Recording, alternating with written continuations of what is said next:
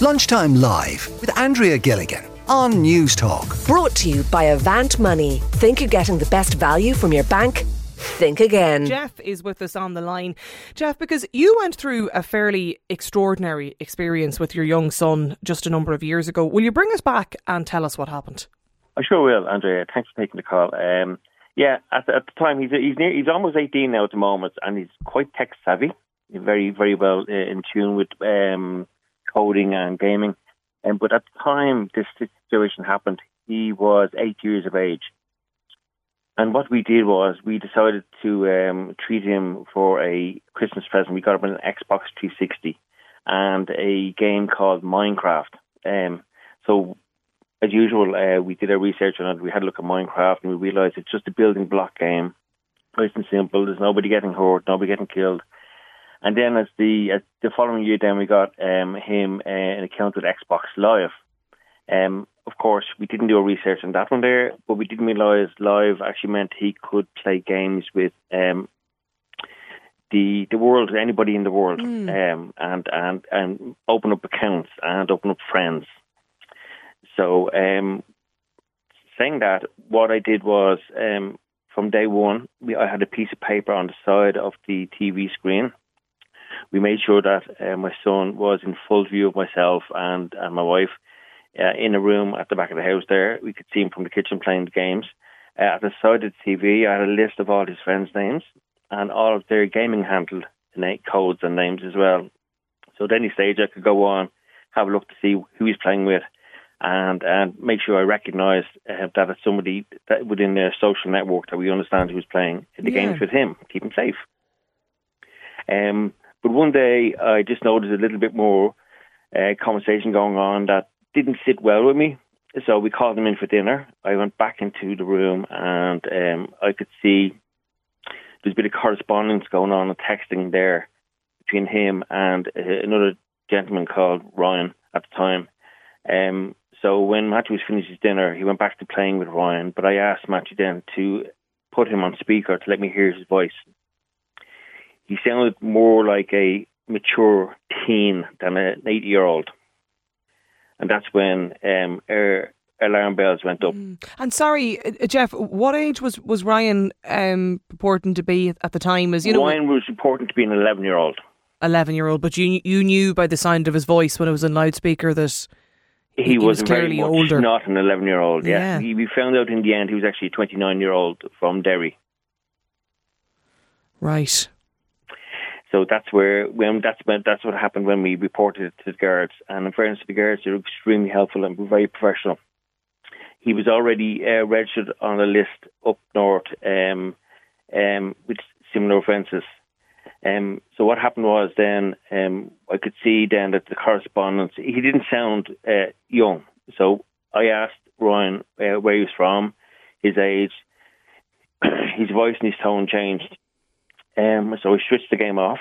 Um, had a look at the text correspondence that's been going on for the past couple of weeks that was on the side of the screen, and you could see that the texts were getting a little bit more explicit.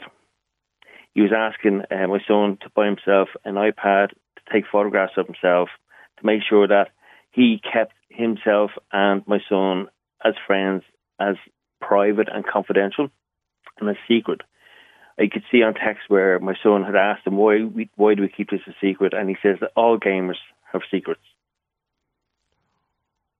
So um, that's where it raised alarm bells for us. We took screenshots of it um, on my iPad. I went around to the Garda station, a local one, and then I went around to another one as well, and I gave them copies of the screenshots, and that's where we left it with the guards. And then we got a phone call about three or four weeks later to say that it's been dealt with, and they did confirm that it was indeed a 29 year old from Derry.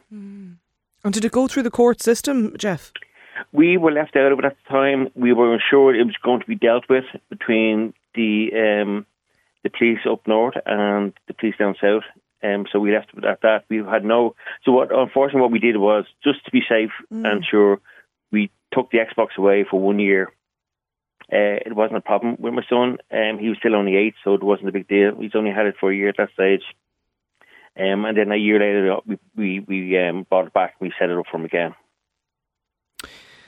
how did he feel? And like, did, did he understand? I suppose at the time, like at eight years of age, Jeff, what?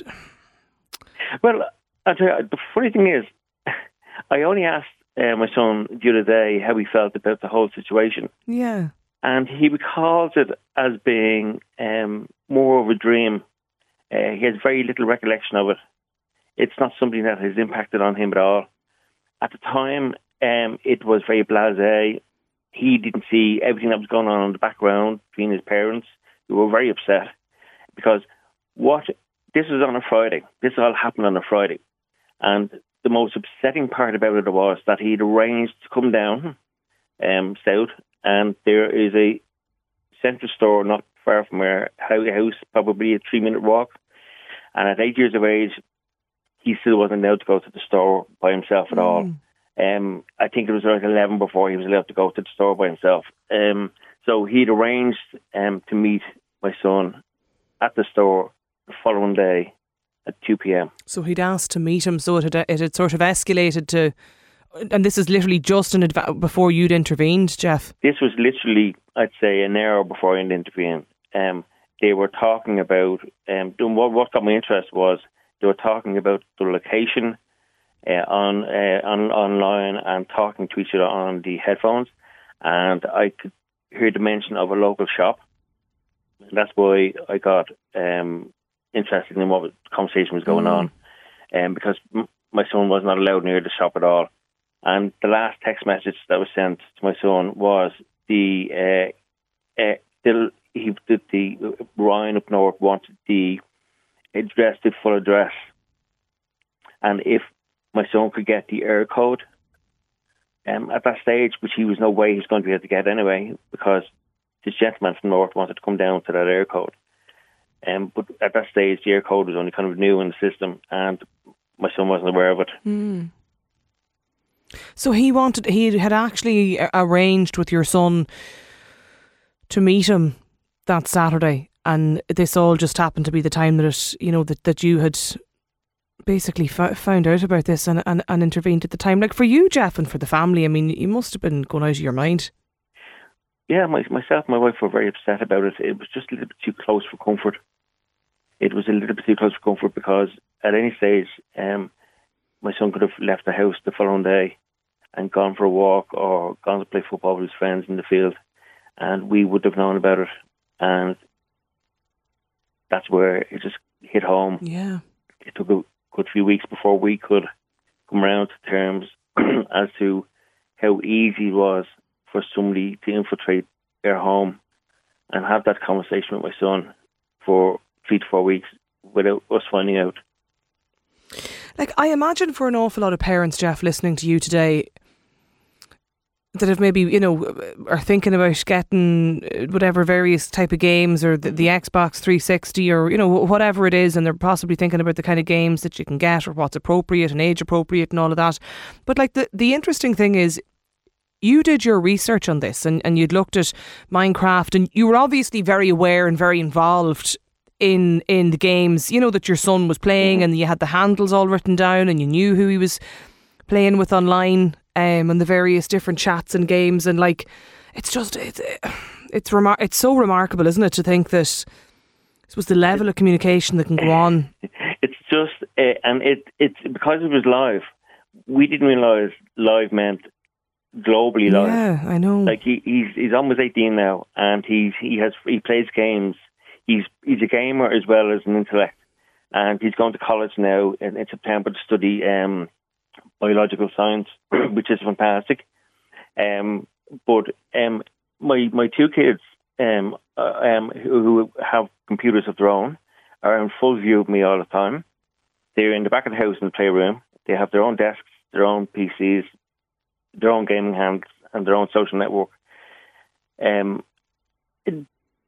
it's unbelievably easy to contact and be friends with anybody in the mm. world. My son has friends all over the world in the States, Australia, New Zealand, you name it.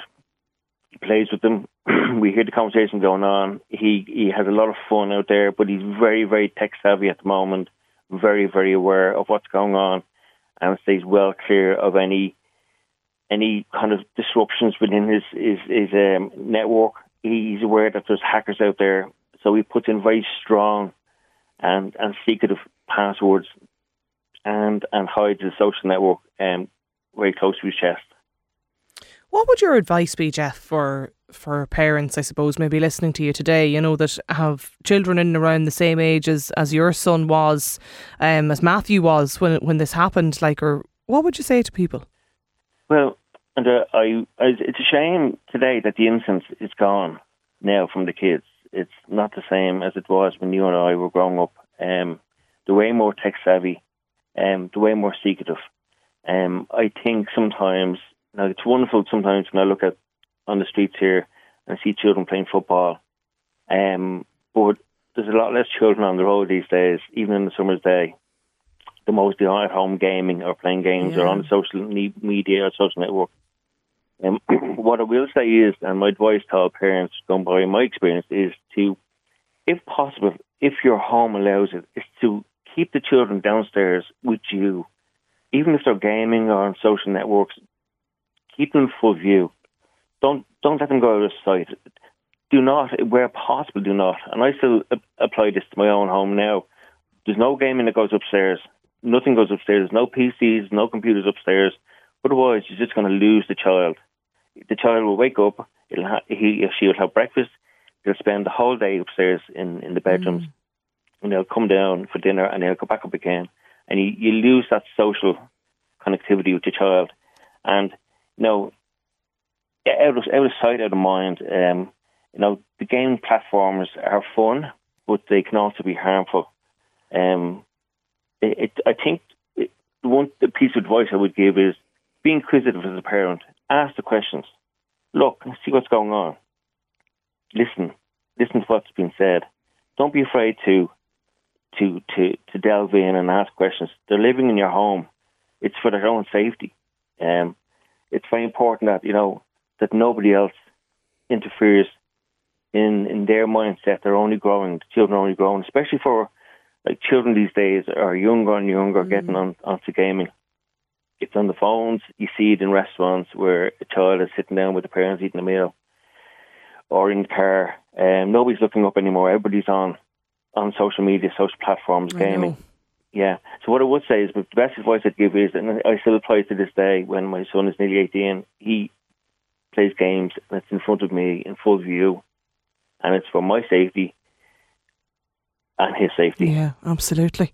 Yeah. Um, obviously, you there, there, you know, you were there was um a conclusion to, to all of this, and, and you did report it uh, to to the guards, and, and was Yeah. dealt with through the, the PSNI as well. But Yes. I've no no doubt, Jeff, it was a, a very frightening experience for you and um, for your, for your entire family as well. But listen, I do appreciate you sharing your story with us here today on the program. You're very welcome, Andrea. Thank you very take much care. for taking Mind oh. yourself, Jeff. Lunchtime Live with Andrea Gilligan. Brought to you by Avant Money. Weekdays at midday on Newstalk.